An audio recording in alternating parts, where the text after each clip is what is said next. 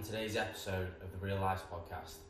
I was there with the lads and we were having a few beers and bumped into them. We got chatting to them and they said, look, this is what we're doing. We think you should get classified. Do you fancy it? And he looked, sat me down and said, look, I think I can get you to the games, but uh, it's going to take a lot of hard work. And uh, have you got rich parents? I said, no. He said, well, you need to go and find some money then. So, and then we're in France a month later and I was riding, but not great. Went over a roller and my leg just went. I was like, oh, this doesn't feel good. Got down to the doctor, uh, to the, the hospital and he ex, uh, this uh, doctor x-rayed it and she said, uh, yeah, it's broken. It's been broken for about three months. So, well, I went to my prosthetic, uh, prosthetic doctor and asked, I'd found that they made one in America and I asked for it and um, they turned around and said they wouldn't make it for me. They, they, they wouldn't buy it because they don't, something about not getting leisure stuff for adults. And I was like, well, it's not leisure, is it? It's my job. So, on today's episode, I have on British Paralympian James Barnes Miller. He is a snowboard cross athlete. Um, and in today's episode, we get into all things to do with the sport itself. So, snowboard cross, how he got into the sport, how he ended up competing as a professional athlete. We end up talking about things such as how he adapts his training because of his arm and how he was quoted for thousands for um, an attachment for his arm so that he could train in the gym and ended up building one which cost about five pounds, which is pretty crazy. Um, we also talk about what it's like to be at the, the sort of centre stage of a sport, especially in the Paralympics. And then we also get into things such as how um, Eurosport and how snowboard cross can start building up the media attention surrounding it so that not just fans but friends and family of the athletes can watch. So I hope you enjoy this episode and go and follow James Barnes Miller wherever you can. You'll find all his links down in the description below and enjoy the episode. So, James, tell us who you are and what you do. Uh, James Barnes Miller. I'm a Paralympic snowboarder. Um, and we race in boardercross and bank slalom. Um, I've been on the team seven years now. Um, and yeah, just go snowboarding. Where did your background come from in snowboarding? Was it like a was it a family holiday? Was it like holiday with mates? Uh, yeah. Um, so I always skateboarded. Hmm. Um, and then I was told I'd love snowboarding, but never had the money and um, the people to go with. And then yeah, I just went on lads trips when I was first one. I think I was like nineteen or twenty. Um, fell in love with it. Um, yeah, went on uh, lads trips every year, and then I was on a lads trip in Landgraaf where I bumped into a couple of the boys that were setting up the uh, or had just started competing and was setting up like the Paralympic team for Great Britain. No way. So where was the first place you went snowboarding? Uh, Bulgaria. What? Which, which, resort? Oh, I can't remember. Was it Borovets? Can't remember. No, the other one. Bansko. Mm. There's another one, but I can't remember the name of it. Yeah, I'll starts with a P, I think. I can't oh. remember. Because the quality, right? Bulgaria's quality for snowboarding. Yeah, it was, yeah, it was decent. I don't know um, if I made the most of the snowboarding. Uh, it's cheap as anything in the bars, though, isn't it? Like you can, it, like you get a pint for about one pound fifty, two pound or something. It's ridiculous. Yeah, I think when we went, the cheapest we found was like ninety p a pint. Um, yeah, so we definitely had some fun. Yeah, it's outrageous. Bulgaria is, is like it's the, it's, I'd say it's one of the hidden gems places you can go snowboarding in terms of the cost of trip and like the co- like all your expenses when you're out there. Like I went with my girlfriend last uh, January of 2022. Went to Borovets and it was I think the third third time I've been to Borovets, and it's just it, like I first went when I was 11, and it's not changed since. It's the, the layout, everything's the exact same, but it's cheap as anything, quality. so you can have a quality time while you're there. And and the mountains are good, mm. like decent mountains from what I remember. Um, yeah, yeah, I, I, haven't been back since, but it's definitely. On, I don't I don't get the opportunity to go on lads trips at the moment, so. Uh, Full time athlete now. Eh? Once I retire, once I retire, uh, I'll get back on it with the boys. Yeah, make the most of it. So Obviously, you said you skateboarded as well. So, what age did you get into that? Oh, I've skateboarded as long as I can remember. To be honest, yeah. Me, um, I've got a twin brother and an older step brother, and the three of us used to used to skate. So I must have been, I don't know, maybe five. Um, and yeah, we used to go go to the park and find hills to go down, and it just grew from there. Were you good at Were you good at any of the tricks, or because that like I like snowboarding? I'm very competent, right? Like I can ride like pretty well. I can do off piste pretty well. When it comes to doing like anything where the board comes off the ground, I'm fucked. I'm absolutely fucked. So like uh, in, in skateboarding, were you like were you good at like the sort of the technical side of it as well? Nah, I'm not good at most technical things. uh, I was, I was, we, we I, I, didn't really get into like flatland, learning to kick flip, learn. I, I all found that boring. So um, for me, I, I prefer ramps, like mini ramps, half pipes, uh, and I spent most of my time in the skate park. To be honest with you. Decent, yeah. I I tried. I just couldn't get you. I couldn't do the transition side of it. I just I, I preferred like throwing myself downstairs and stuff. Feeling it now, oh, like, but yeah, yeah, just great for the knees. Oh mate, I, I actually need knee surgery in about three weeks, so it's probably not helped. I, I see the kids doing the stuff now, and I'm like, oh, it hurts my knees just watching them. Oh, I watched um, the X Games was on in California this week. The weekend just gone, yeah. and I was watching the best trick competition. Some of the stuff those lads are throwing out now, like Yuto Horigome, there was like that no slide was unreal, mate. The the last attempt of the day yeah. as well, it was ridiculous. Like just, but you're looking at the quality of it now, and it's crazy to think like over the past what like 40 years, we've gone from you know these massive like 10 inch boards, no one can really do anything but big airs and stuff, and now it's as technical as it is. Yeah, yeah, it's unreal. And watching watching the girls um, on the vert was special. Uh, what, what was she? Thirteen years old, and yeah, in what the Brit? You on about the British one? No, the um, no, the girl that won X Games vert was uh, I think she's thirteen, and the commentator was like, the last time we had a uh, a vert competition at X Games, she wasn't born. what? That's ridiculous. Yeah, and it was unreal. So it's mind blowing what they can do now. Yeah. I was never that good. The Japanese are, I like. Well, they seem to be like the prodigies within skateboarding now. Like you've got Yuto Horigome and the Olympics. There was a, I think there was an 11 year old and a 13 year old girl in the street um, competition, and then there was like Sky Brown, the British girl who was in the the vert. Like it's it's crazy that these kids are able to produce what they do at such a young yeah. age. It's class, isn't it? I, I love it. I, I just think yeah. If they're doing that now, what they're going to be doing in a few years, you know?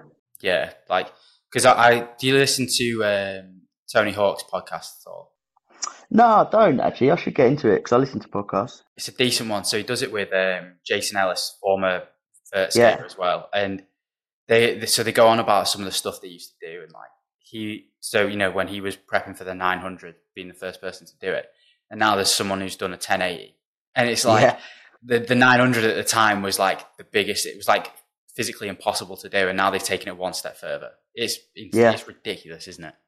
Well, that's that that uh, the 13 year old girl at X Games just gone done a seven uh, first girl to land 700 on the vert. So I couldn't even. I, I'm trying to comprehend how you actually like process that in your brain to know like have full awareness of your like I'm going to be landing at this point I don't think my brain works that fast. I don't think I don't think I could process it. No way. Yeah. So, how many years were you skateboarding then before you got into snowboarding? That's 16, 17 years, probably something like that, maybe. Crazy. So, oh, so you were like really, really young then when you got into skateboarding. Yeah, yeah, I was young, but like it was never. Uh, there wasn't all the there wasn't as many parks as there is now. Um, so we was just going, like I said, we was just going to um, the park and bombing hills and like doing that kind of stuff. And then yeah, got into the skate park and loved it. How did you find the carryover from skateboarding into learning snowboarding? Um, I think there's a bit of carryover. Um, like racing boardercross, it definitely helps with like how you pump things and how you move over stuff. But um, there's definitely some differences, you know. Yeah, huge differences. I because I did the opposite way. So I started snowboarding when I was 11 and then started skating, I think, when I was 12 or 13. So, yeah, I can't, like, I found learning, you know, the heel and toe edge to turn and to carve, it made, made so much more sense when I then got onto, onto a skateboard. And it took like a couple of days to get it right, you know, just being able to get around on it and stuff. Yeah. Yeah. But yeah, it's, uh, it's definitely like snowboarding is such a fun sport. Like I, I didn't. Oh, yeah. I took I think four or five years where I didn't do a trip. It was around like COVID, and then I did the one to Bulgaria. Yeah. As soon as I got up the top, I was like, "Why have I not done this in so long?" Like instantly, that thought of like, like I can be going like forty miles an hour in about thirty seconds now. Yeah, I think a lot of people uh, had that over COVID and couldn't travel, and uh, yeah, we were lucky. We were lucky that we could still train, and um, and I, li- I, live in France, so we could still get around Europe. Um, which so we were super lucky to just carry on, you know. Yeah. When did you move out to France? I've been there four or five years, something like that. Oh, nice. Was that for uh, snowboarding?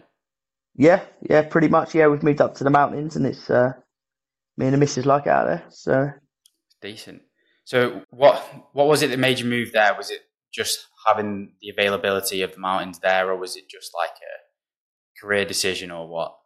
No, do you know what? Um, after my first games in Pyeongchang, um, uh, uh, an agent that I was working, well, wasn't working with, but we'd had some chats. He'd, um, he said, "Look, I've got a, do you fancy a holiday to Morzine? Um, um, I've got a couple of magazines that are interested in doing a write up for this hotel.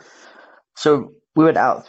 Me and the missus went to um, went out there for a week holiday, and we sat in the garden with the owner of the the chalet, and she said, "Why don't you why don't you live in the mountains?" And we said, "Oh well, we've been looking, but we're not sure." And then she offered um, she offered my girlfriend uh, a job out there. So we that winter we moved out there. Um, and we I'd never snowboarded there. I, I didn't know what it was like for snowboarding. Um, yeah, we just thought it'd be great, and it yeah actually is. It has worked out really good. That's absolutely mega.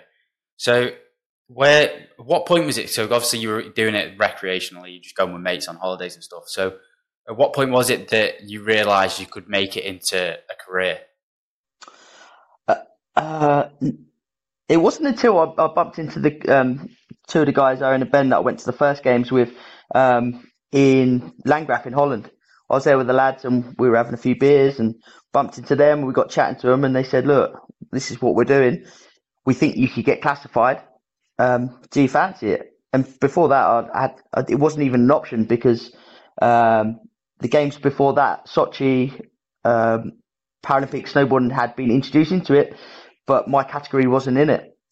So it wasn't even a thing. So uh, yeah, they asked me if I'd be up for it. So I sent a couple of emails and took a little bit of time for the coach to get back to us because he was still in the army at the time. He hadn't left the army to do it full time. He was just, it was all sort of wheels in motion. And then he emailed me and I went on a training camp where it went pretty good. Uh, we were training with like uh, AFPST, which is like the Armed Forces Para Team. Um, and he looked, sat me down and said, look, do you, I think I can get you to the games, but uh, it's going to take a lot of hard work. And uh, have you got rich parents? I said, no. He said, well, you need to go and find some money then. So that was that. I spent, I, I come home, I told my mum, I was like, look, this is what I want to do, and told the missus. And I was working every day, and every night I was sat at my mum's house just trolling the internet, trying to find sponsors, trying to find funding and bursaries and grants or however, like any way to find a bit of money to get on the next training camp. And yeah, we went from there. That's that's ridiculous. So funny though how he's gone. To, he sort of said like, look, if you've not got rich parents, you you kind of you've not got a chance, kind of thing. It's pretty crazy that that's the way yeah. the sport is. Well, yeah, uh, yeah, and his bosses were saying like, look, we don't think he's going to get to the games because we just don't know like where's he going to get the money from and where's the funding coming from. So um, yeah, it's just he he backed me, which was really cool. Um, like I, I, I, owe a lot to him because he um, supported me and backed me and, and fought for me to get onto the team. And yeah, me and my mum just spent hours and hours and hours just trying to find some money. Crazy. So just to go back a little bit, you mentioned there there's the, obviously the categories within the Paralympics. So yeah. can you just sort of break them down and also tell us what category yours is and what that means? Yeah. So in snowboard, it's pretty easy. Um, we have three categories. Uh, so we have an upper limb category that I'm in. So that's any deficiency or, or missing something like above the waist, sort of. Um, and then there's below knees, so um, missing one joint, so like um, below uh, any, any any amputee below the knee, and then there's above knees. Um, and then there's like other disabilities that sort of fit into their, depending on their severity. You obviously had a conversation with this guy. What year was that in? Was because obviously that wouldn't have been 2018 yet. It would have been a few years before. It was a, I think it was two years before that. Okay, so you had half an Olympic cycle to get yourself prepared and ready to. Maybe three, yeah, three or two or three years. Yeah, I think it was two, two years. Yeah, Crazy. something like that. So, what? How? A. How did you get sponsorship to sort of fund your way through those three years? And B. What things were you putting in place to ensure that you were well, not ensure, but make the best chances of getting to the games? Um, for me, uh, uh, like what I found the best was um, bursaries. Actually, finding um, charities and organisations that will um, help fund disabled athletes mainly, but um, young athletes. Um, and a lot of them, like they'll either pay for equipment or they'll want to, they will pay for your travel to a competition. Like they have, they have like stipulations. Um, uh, so it was, yeah, like I say, I was spending every night looking through them, finding out what they would want the money spent on and, and writing letters and, and filling out application forms. Um, as well as that, I was like sending emails to local um, businesses and people that I knew um, in the local area where I lived, um, and done some fundraisers. Um, I was really lucky to have some really good mates that done some fundraise uh, some fundraisers in the pub, like sponsored cycles, like stuff like that, and uh, the rugby club sponsored me. Um, yeah, it just went on like that, and it was hard. I was really lucky with work. Um, my boss would give me the time off to go on training camps, um, and he was yeah help me out as however he could as well, um, and yeah, that was that was it. It was just a struggle, you know. First three years, maybe up until the career, really was struggle. The missus was super understanding, like letting me go away, um, holding the fort back at home, you know. Um, but I think she knew well. Yeah, she knew that it was what I needed to do and what I was. Uh, what yeah, what what I had just that goal of getting to the first games. Um, and then uh, yeah,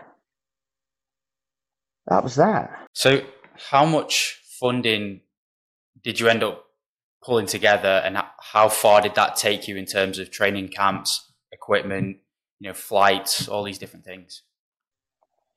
Oh, I couldn't put a number on it. I don't exactly know, um, but it didn't cover everything.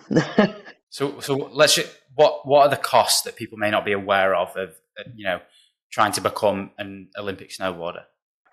Um, so you've got flights and accommodation. Um, I had training fees, so I had to pay for the coaching. Um, how much is the coaching usually? As a range. I don't know. I don't know now. Um, I haven't got a clue. I haven't paid it for a few years now, luckily. um, oh, yeah, I wouldn't know, but it, it wasn't cheap. Um, and then flights, accommodation, uh, entry fees into competitions, your race license, um, medical insurance, mountain insurance, um, and then equipment, so race boards, obviously like helmet, back protector, like all the stuff you need to race, um, uh, like race kit, uh, and then yeah, I don't know what else there was. What so? What are the sort of specific differences between like you know your regular snowboard, which you would tend to do maybe the freestyle with, and you know do go in the park with, comparative to the you know the snowboard crossboard? So snowboard crossboards are normally customized for you. Um, they're a lot stiffer, so like torsionally stiffer, um, to help you in like faster tighter, uh, faster turns. Um, so it help you keep an edge. Uh, the bases are nice, uh, like really nice. Um, they've got a nice structure in them, which is like disperses the water. So when you're going over the the snow, um, you're melting it. So you want that melted water to disperse to help you glide across it. Um, so it's got a nice structure in it. Um, so yeah, they they they, they do they, they do cost a little bit. Yeah, I can imagine just a little bit. Yeah.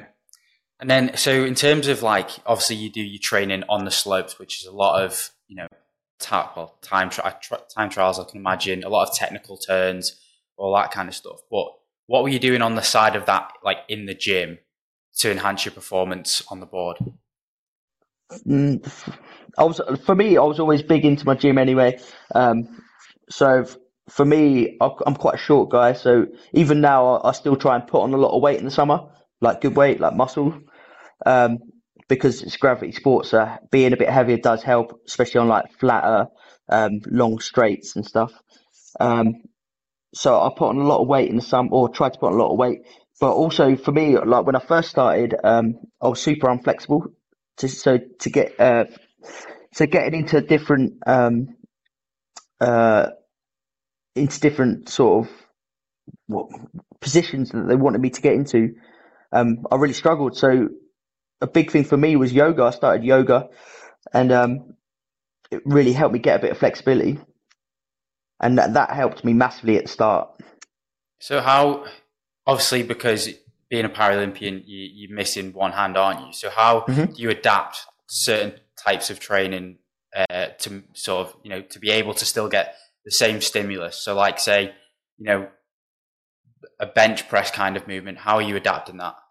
So now, uh, me and my old coach actually, he um, helped me make a.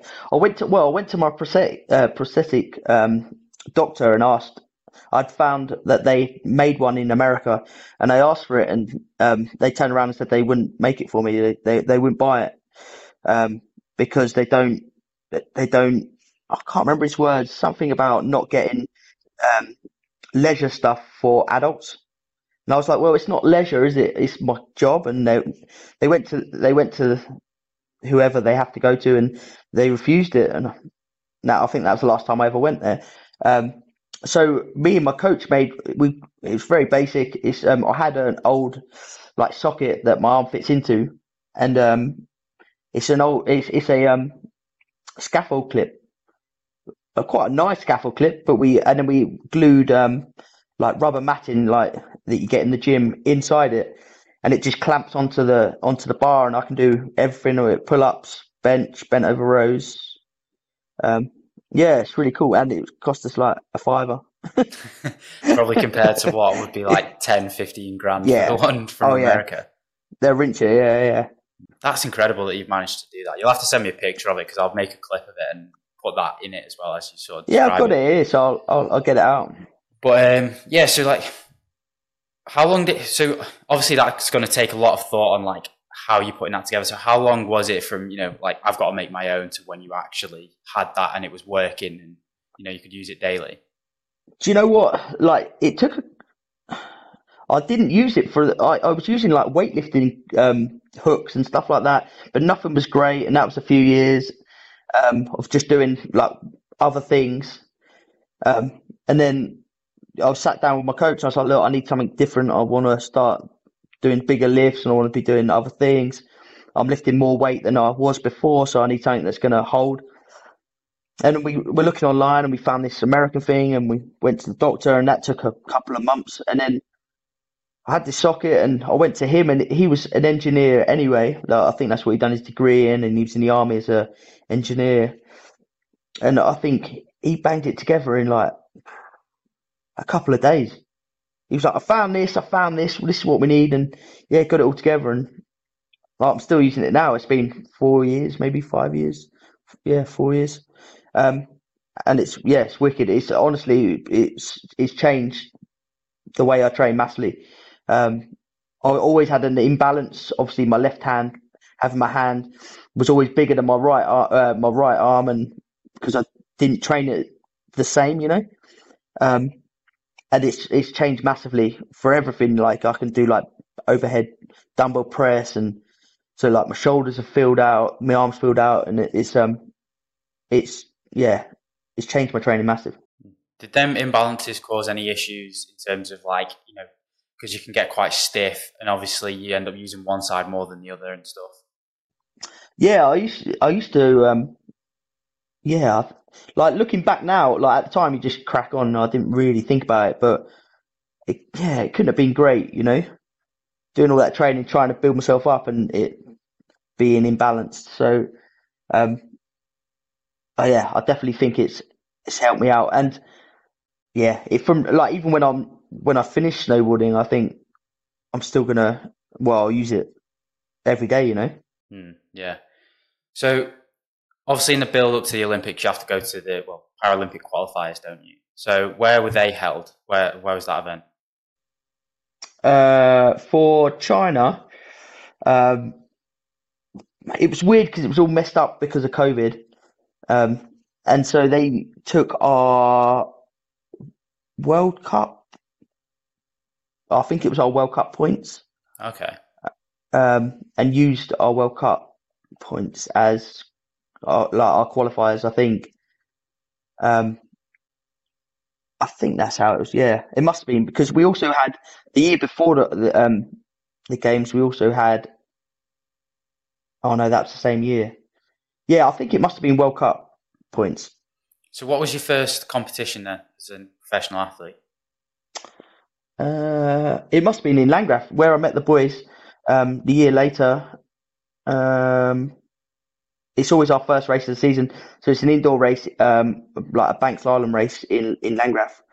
Um, and I remember going. We we were doing a bit of training in Stubai in Austria, and we went up, and it was the first time I'd even seen a like a like a bank slalom or or a track, and yeah, it was a bit like, hang on a minute, I'm not sure.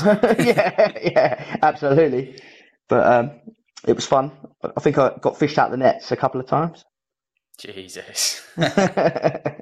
so, what what was the learning curve like when? Because obviously, you can train for something as much as you want, but when you get onto the competition floor, it becomes a completely different environment. So, Yeah. how long was it before you started to feel a bit more like comfortable in competition? You know, you were thinking like, I'm going to place here or like, you know, fourth, third, whatever. Um, well, my first season, my first season, I actually broke my leg. Um, so I missed a lot of the season, Hmm. uh, which wasn't ideal. How'd you manage that? Uh, I think I'd done it in Austria. Um, I just went off a jump, messed it up, and it was, I don't even imagine. and but but I had like a day back in UK, and uh, um, I went to the hospital and said, "Look, it doesn't feel right." And they- she went, "Oh, you've walked in, you look alright.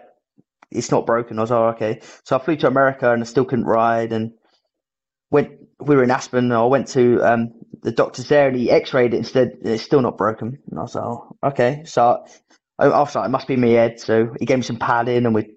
I still couldn't ride. And then we were in France a month later, and I was riding, but not great. Went over a roller, and my leg just went. I was like, "Oh, this doesn't feel good." Got down to the got down to the doctor uh, to the, the hospital, and he ex this le- uh, doctor X-rayed it, and she said, uh, "Yeah, it's broken. It's been broken for about three months. You can see where it's like built, like the the calcium build up around it, and you've put a fresh crack for it where it's not healed properly." So. Uh, yeah, that wasn't a great start. And then I don't know. I think it was must have been like two years before I started to feel like I was gonna do all right. You know, I still wasn't anywhere near where I wanted to be, um, but like it was getting there. You know. Yeah. Did you have like that sort of imposter syndrome for those first two years? Um, no, I, I don't think that's in my nature. I was like, this is where, this is where, like for me, I was like, this is where I want to be, and Hmm. I had a good idea of where I wanted to take it. So, um, I just had that plan. You know, we Yeah. knew what we wanted to do, and I, I believed in myself and and trusted my coach at the time, and yeah, Hmm. it So- worked out. The job you were doing when you first realized that you know you Mm-hmm. could make you could make this a career. What was that, and at what point was it that you then left it for just a snowboard? So uh, I was working uh, doing loft conversions extensions. Yeah. Just a builder. Um, I was doing like labouring and yeah, other bits and um, and I was doing that for a good couple of years, uh, up until pretty much Korea. Just before Korea, um, I moved. We moved from where we were living up to where my um, girlfriend's parents lived, and we stayed with them. It was meant to be for a month, but we ended up there a year pretty much. Um, and we couldn't like it was getting to that point where I didn't have funding still. It was getting yeah, it was getting difficult, and being able to move in with them for a bit saved us, to be honest. Yeah. Um, and then that's where yeah, went to that first. Well, to be fair, we moved up there, and then I had all my um, kit stolen at the no back way. of my van. Yeah, Jesus. which was, and that was the season going into that um, Paralympics, going into Korea. So that sucked a little bit. Mm. Oh, sorry. All good. Yeah. That... Uh, so, was there any point where you were like almost going to give up? Like, you know, getting your stuff robbed, you, you're not getting the funding you want. Were you almost like, oh, you know, at some point I've got to pack this in? You know, it was it was getting close. It was like, look, I just couldn't afford couldn't afford to do it. Like, uh, I, I, I owed the team at the time a bit of money, and um, yeah, and then I got my stuff stolen. I was like, oh, how do I do this? And but for me, I was like, right, what what do I do, need to do now? So I went um, to the press. I was I was emailing every media outlet that I, I, I could find an email for, and um, and then the BBC invited me down. Well, because I was in Manchester anyway, so I went down to Media City, and um, uh, done an interview with them about all my stuff being stolen, and I've I've been selected to go to the games and all that, and um, and that helped me massively. The the um, exposure from that was was really good, and we done a GoFundMe, and again, my mates done some fun fundraising in in in Thanet where I grew up, and uh, yeah, it was kind of looking back at it now a blessing in disguise because if I managed to fund that season, pay off my debts to the team, and get new kit. So um, it was like a stressful, t- uh, stressful, stressful at the time, but it it actually um, it got me through that season. You know, having gone through all that, what was the moment like when you actually found out you would go into the Olympics? It was mad because for me, that's that that was like the whole plan. Like that was what I was going for. You know, was just to get selected and, and get to my first games.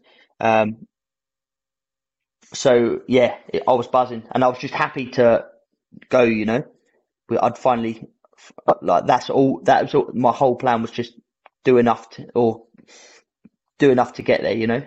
Yeah.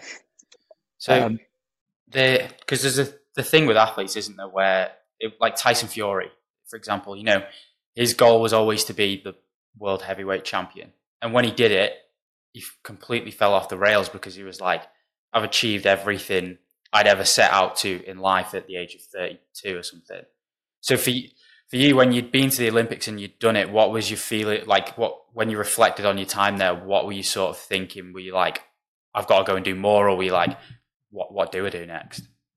No, for the first games, um, I got back and I was buzzing still, and but but for me, I was like, right, this this isn't it. I'm I'm a I need to do more, you know.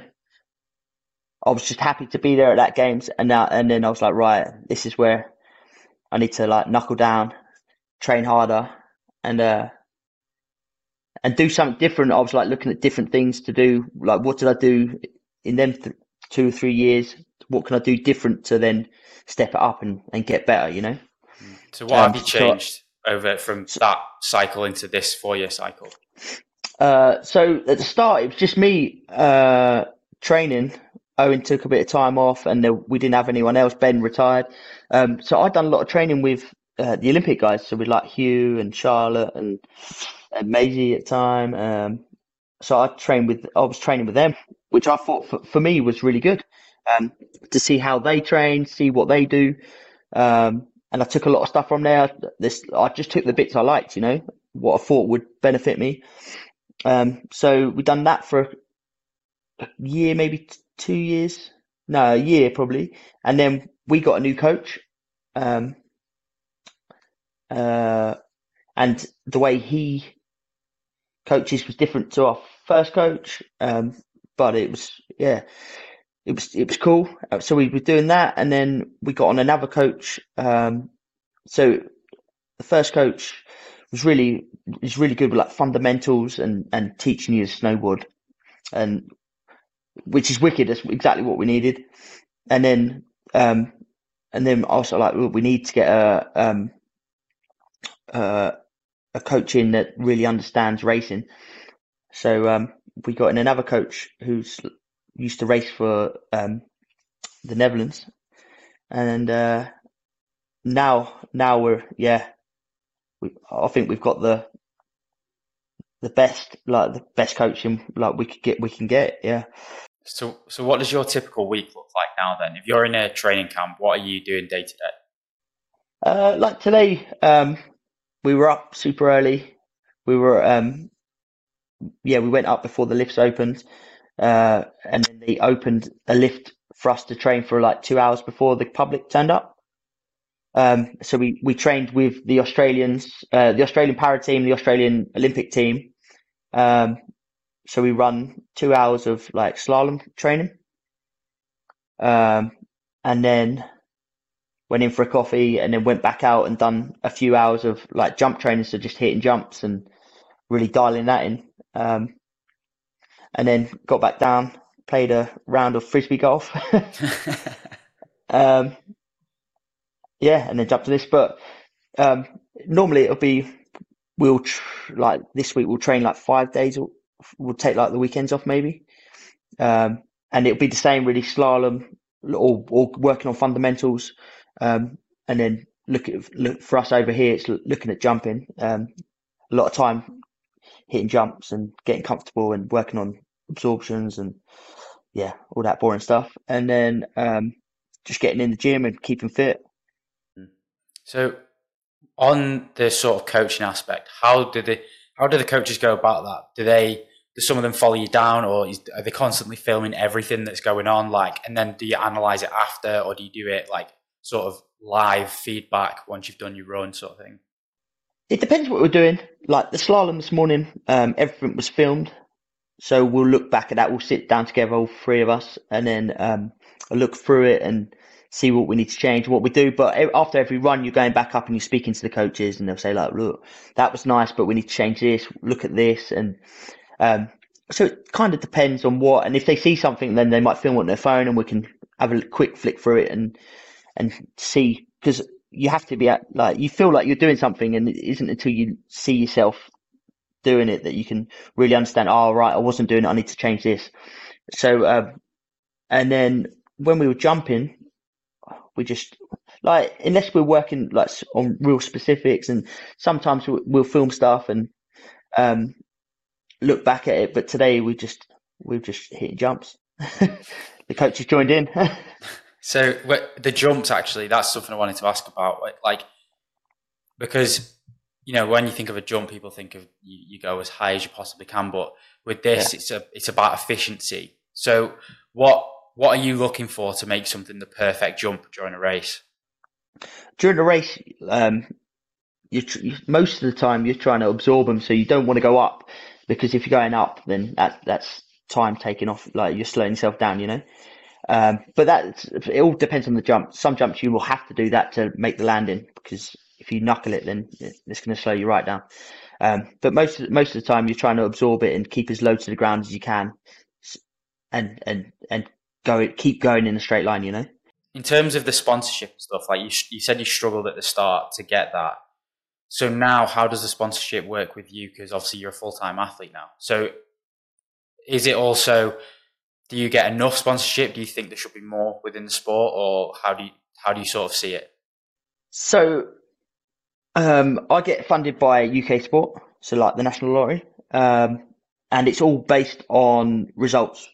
So, um, uh, yeah, so I'm actually like I've I've had some good results, so um, I'm funded pretty well. Um, do I think it could be better? Um, yeah, because um, yeah, it's still pretty hard and it's pretty risky. but um, uh, uh, yeah, I I do think it. I, am yeah, I'm doing all right. Um, uh, but I do think with UK sport it is a li- little bit backwards where um, uh, the funding doesn't come until you get results, which makes it really hard. without funding.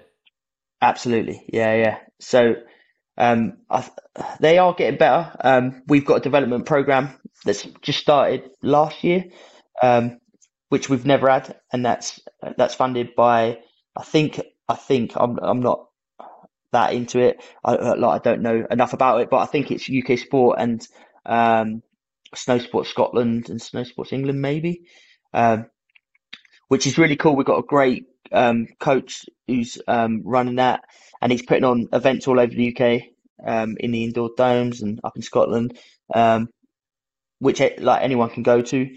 And yeah, he's doing that now, which is which is really good. And I think we need to do more of that to help people get to a standard where they can come up and Hmm. join So- join the team. You know. So, what do you think snowboarding could do as a sport to bring in more media attention, which would then turn bring in more sponsorship and more money and more prize money? Um, I think more, um, like our race, like our especially Paralympic snowboarding. Um, it's really hard to follow. Like a lot of our World Cup races aren't filmed, are- aren't streamed, aren't put on any platform. Um, and I think that's a must, you know. Um, because like uh, my mum, um, my mum will follow it, and friends will follow it, and they're all they're following is like the FIS website with times on it or results on it, you know. Um, and and the only things that are on the TV or streamed are normally world champs and the games. So that's every two years, and then every four years for the games. Um, so I think that's a major major issue, and um, I think that needs to be addressed. Um, but it's just, it's a new like Paralympic snowboarding such a new sport still, really, and in the scheme of sports, you know, um, that I think it will come. It's just going to take a bit of time. Yeah. I think they think, like, we've seen recently the amount of sports that have, you know, the big sports, but the amount of attention that have come from documentary series like Drive to Survive, uh, Full Swing, you've got the tennis one that's just come out, or the All or Nothings, you know, in the football teams. They bring so much media attention that actually they're probably missing the mark where they're not like GB Snowsport, for example, could be going behind the scenes, showing everyone the ins and outs of people's lives, like you know the sort of the elation and the you know the the, the pressing the pressing side of it when you lose, like Mm. seeing all aspects, seeing the political side, like people don't understand it, which is probably why they don't watch it. You know, unless you, unless Yeah. you've been snowboarding, you're probably never going to watch snowboarding unless it's on at the Olympics. Yeah. So it's like just giving it that little bit extra media coverage. Like Yeah, I think I think the issue with that is, um, again, it's down to funding. Like yeah. it's a it's a big budget to then get someone to come to however many races or competitions. Like, so you think, especially under GB Snowsport, you've got all like alpine, snowboard, para snowboard, moguls, like para alpine. Uh, um, and I've, I'm sure I've missed loads there, but um, trying to get people to them to then film it, and it's yeah, again, it's down to like where you find that money to be able to do that. And I, I, I I agree that's where it needs to go, but um, uh, yeah, it's a chicken and egg, isn't it? Yeah, it's such a hard one because like I like I've interviewed um, multiple bobsled athletes. I've got an interview with the skeleton skeleton athlete in a couple of weeks, and the, like these sports, I think are much more impressive than some of the sports you see at the Olympics, which get the major coverage. Like you know, speed walking is a sport. Like how Yeah. has that got coverage? And it you know, there's so so much more impressive. Like when you actually look at it for you know the skill of it, sort of thing but it just seems to go amiss, other than at the Olympics, really. Yeah, yeah, I, I agree totally. But um, yeah, I think a lot of the summer sports like have got the attention because a lot of there's a lot more people doing them. I, guess I don't really know to be honest. Um, and and I think London 2012 definitely had a a big, especially the UK. You know how big that was, and people are still following it from there.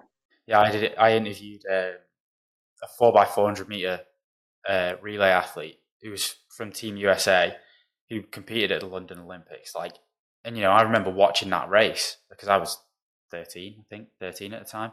Like, and the the sort of difference that had on the way schools approached athletics and all that kind of thing is massive. But then obviously the winter sports, just the way the UK is, you know, we don't have access to all this stuff. It just doesn't hit the spot like it does for the summer. No, no, absolutely. And I think it's it's getting better, but um, I don't think I, I just don't think it's going to be the same as the the summer sports, um, which is a shame. But yeah, it is what it is. So what what sort what are some of the worst injuries you've had as as a result of snowboarding, and sort of what did, how did you go about the recovery to get back to full fitness? Uh, so I done my collarbone the year after the Korean Games. Um, I had to have a plate in it. I broke it in three. Um, I, I done my AC joint on the other side. I done my tib, I think the small bone in your leg. Uh, um, uh, yeah, and loads of like little little injuries. But um, for me, I'm I really I don't enjoy it. No, that's not the right word. But for me, it really focuses me. I get I like I do whatever I have to do to get back in as soon as possible. So um, like r- straight in for surgery if I need surgery, or seeing the right like doctors to get the right advice, and then um, and as soon as possible, I get back into re- like rehabbing. Um, like my AC joint uh, I done just before Christmas a couple of years ago.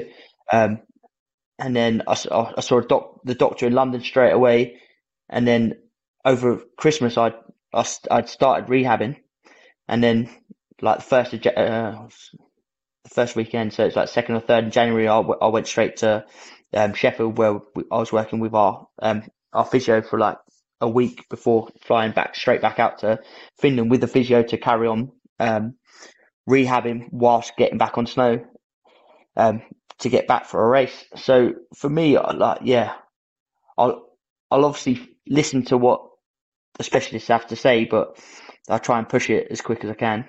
They give you the sort of the worst case scenario, like they yeah, they, you know they they'll say three months, but you could probably two or half of that yeah. sometimes.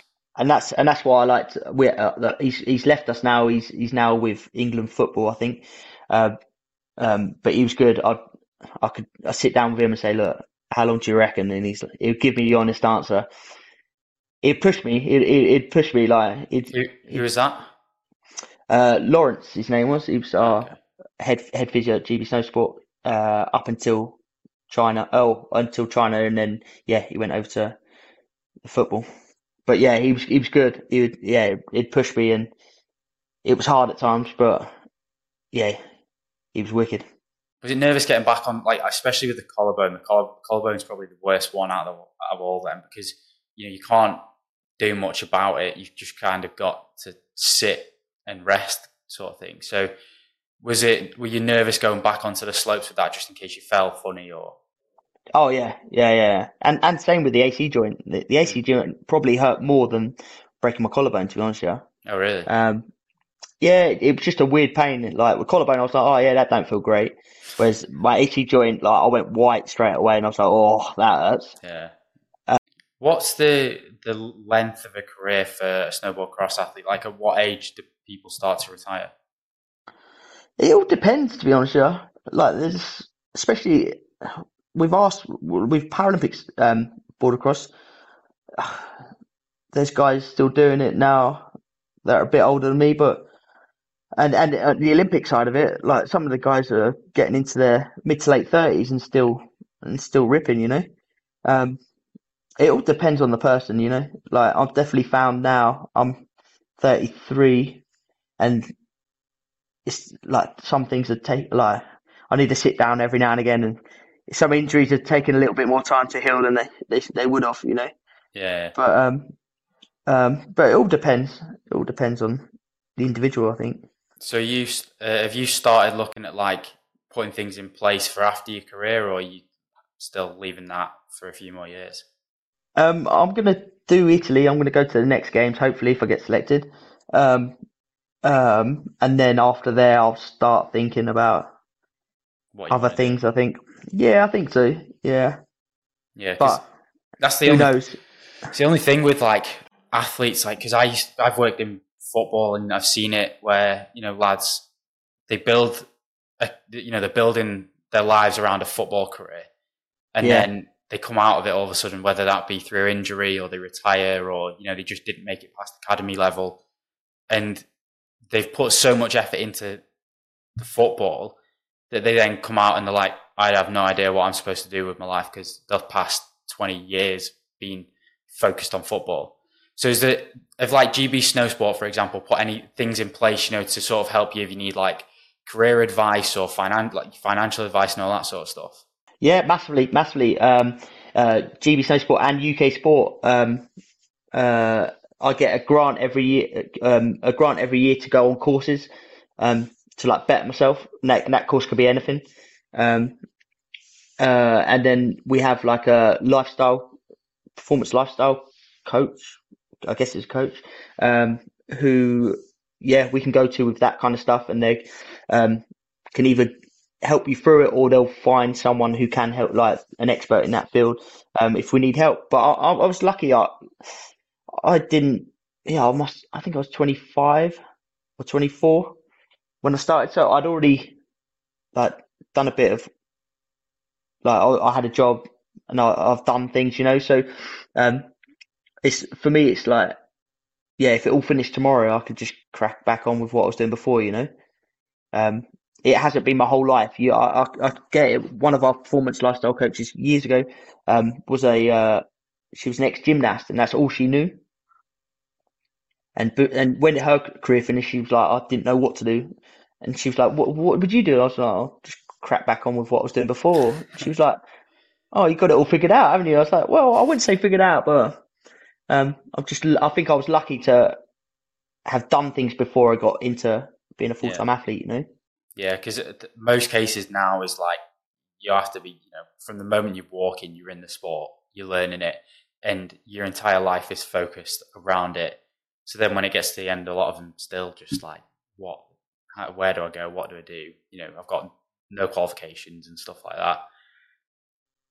I think that's why Paralympic sport's so different because a lot of people obviously like if they don't get injured until later on in life and or whatever it is they they've there's so many so so much variety you know um and I think going back to what you're saying about like if if if we had a film crew following our tour some of the stories are unreal you know Yeah, exactly. Like you see the, and you get to see the personalities behind people you see online or in the race sort of thing as well. So it also Yeah. brings exposure to you and gives you more opportunity in terms of like sponsorship and whatever else it may be. yeah yeah absolutely So your best race and your worst race, how do they compare and what did you take from the worst race that you then took into the best one? Uh, we'll go start with worst was probably China. To be fair, um, uh, I'd I'd had a great season. We'd, we'd gone to world champs. I'd I'd medalled at most World Cups. Um, uh, I'd got a silver and two bronze at the world champs, like literally like two months before. So I was I was going into it super confident. I was like, right, this is my race. Um, I feel like I could do really well. I could hopefully get on the podium. Um, and then, yeah, in the semi semi final, I think it was, I I got taken out and and fell over. Um, and that was gutting, you know. Um, it like, yeah, got back got back from the games. I still haven't watched it. Um, and my missus thought I was having a breakdown because I didn't speak about it. Um, and yeah, she, was a bit worried for a little while, but um, yeah, it was a, it was a bit gutting, but it is it is what it is. And uh, had a bit of time off over summer, and then got back into it, and yeah, ready to ready to fight for the, this next season. But um, my best best race was probably at that World Champs before it.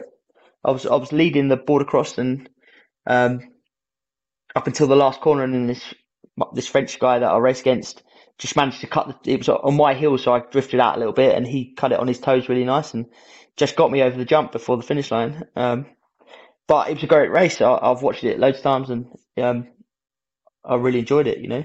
Hmm. So, what have you taken from both of them? Like, if you could take one lesson from both opportunities, um, what would it be? So for so for the loss, um, and it's what I've I've I've gone into this um, four year cycle um, with is um, I've for the last six or seven years of doing it, it's been my whole life. I've I've that's been I've so, totally focused. I've not done anything else, um, and it um, yeah, it's been everything that I've, I've thought about, and I've gone into this four years, um, not not caring, but trying to do other things to balance it out, you know, and and have it having a better um, work life balance. Um, I'd like before I'd like drop things like if weddings and everything. I'd I'd uh, I would um yeah drop them and, and go on a training camp. Whereas now I'm trying to balance it up a little bit. And if there's things that I want to go and do, then I'm going to do them. And I think it's actually helping my riding. I'm more ha- like I'm happier. I'm riding better um, to get that better work life balance. Um, and my best race, what did I get from that? Don't know.